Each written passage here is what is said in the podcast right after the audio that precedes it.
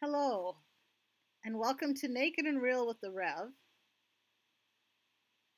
series, and our next topic is adoration. It's the second emotion we are talking about. I'm going through this alphabetically. It's going to take a while to get through, so enjoy the process as I am learning and growing, and this is the intention for this podcast, is for you to learn and grow, and so welcome, and today we're going to talk about adoration. By Reverend Teresa Heipel, Master of Divinity with Counseling Ministry. What is adoration?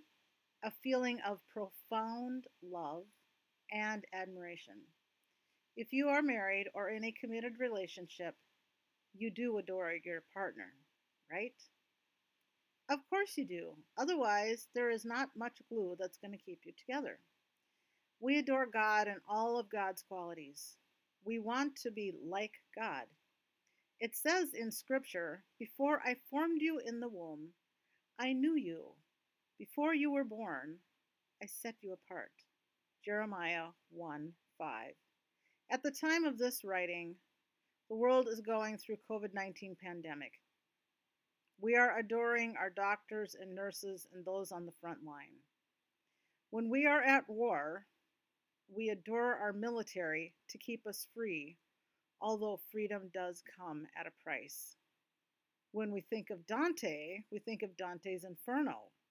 The famous people also had lives, much like ours.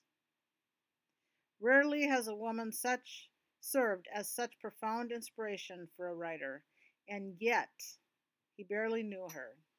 The Italian poet Dante Alighieri, I hope I'm pronouncing that right, wrote passionately of Beatrice in the Divine Comedy and other poems, but only met the object of his affection twice. The first time he was 9 years old, and she was 8.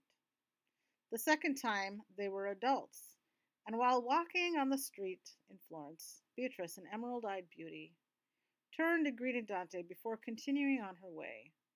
Beatrice died at age 24 in 1290 without Dante ever seeing her again. Nonetheless, she was the glorious lady of my mind, he wrote, and she is my beatitude, the destroyer of all vices and the queen of virtue, salvation. We all adore something or someone. When someone does something just for showing love to someone, that is adoration. We adore those around us who help us on our journey of life.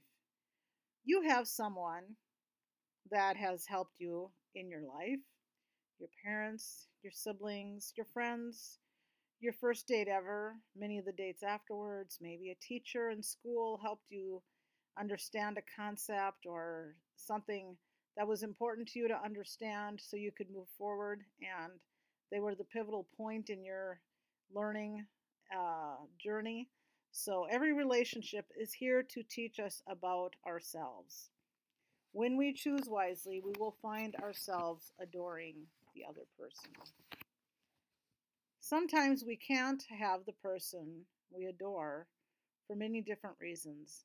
We can adore the person who has struggled all of his or her life, and what good things happen to that person because of their valiant effort. We adore them. We honor them. When we see someone being kind to someone that is different than themselves, that is a reason to adore another person. Not everyone we adore are people we would normally associate with. When we see people doing heroic things in our eyes, but it's just a part of their job, we can still adore them.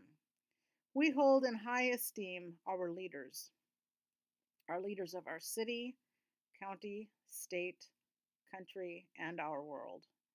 We adore the people who get up and public speak. We adore the pastors, the imams, the priests, the rabbis, and all the ones who have committed their life to ministry. We adore the autistic children who bring change to the world.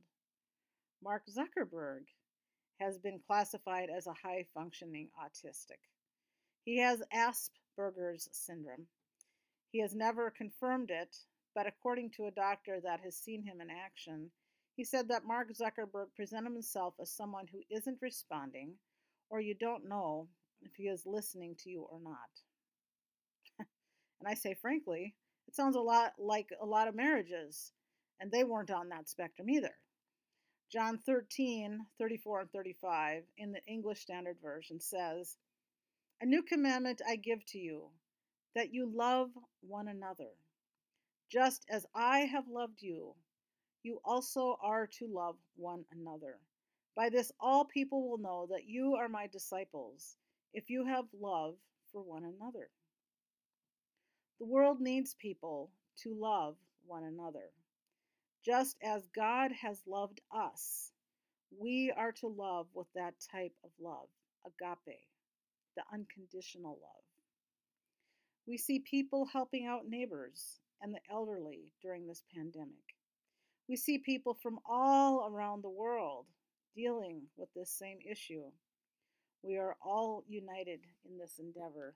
There is nothing that is separating us. What is unconditional love? To love without judgment. We don't need judgment in the world. We need love. I always tell people, I can't judge you. How can I do that when I haven't lived in your soul? I haven't experienced what you've experienced. I haven't seen what you've seen. It can't happen. And therefore, no judgment. When we release the judgment, we can start adoring others and ourselves. Don't worship humans. They will inevitably fail and fall. Never put your spiritual leaders on a pedestal. That pedestal will break and fall down because we are all human. Remember, as Ram Dass says, we are all walking each other home. We are all in this world together. No one person or ethnicity is to blame for this pandemic. We all adore those who start off with all types of disadvantages, and yet they find ways to do things than those who don't have disadvantages and look at the world differently. They decide how to do things, and they do things in their own way. We adore people like Ben Carson, who came up in a family without privilege, and he buckled down thanks to his mom for telling he and his brother that they had to study when they got home from school and read. She instilled in them a love for reading. We adore Ben Carson because he had the drive and the willingness to listen to his mother, who was working multiple jobs to put food on the table and provide them with everything she could to help her children along.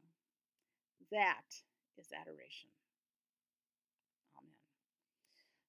Questions for reflection. What do you adore? Whom do you adore? How can you be adorable? The next subject in this series is affection. What is it? How are we affected by it?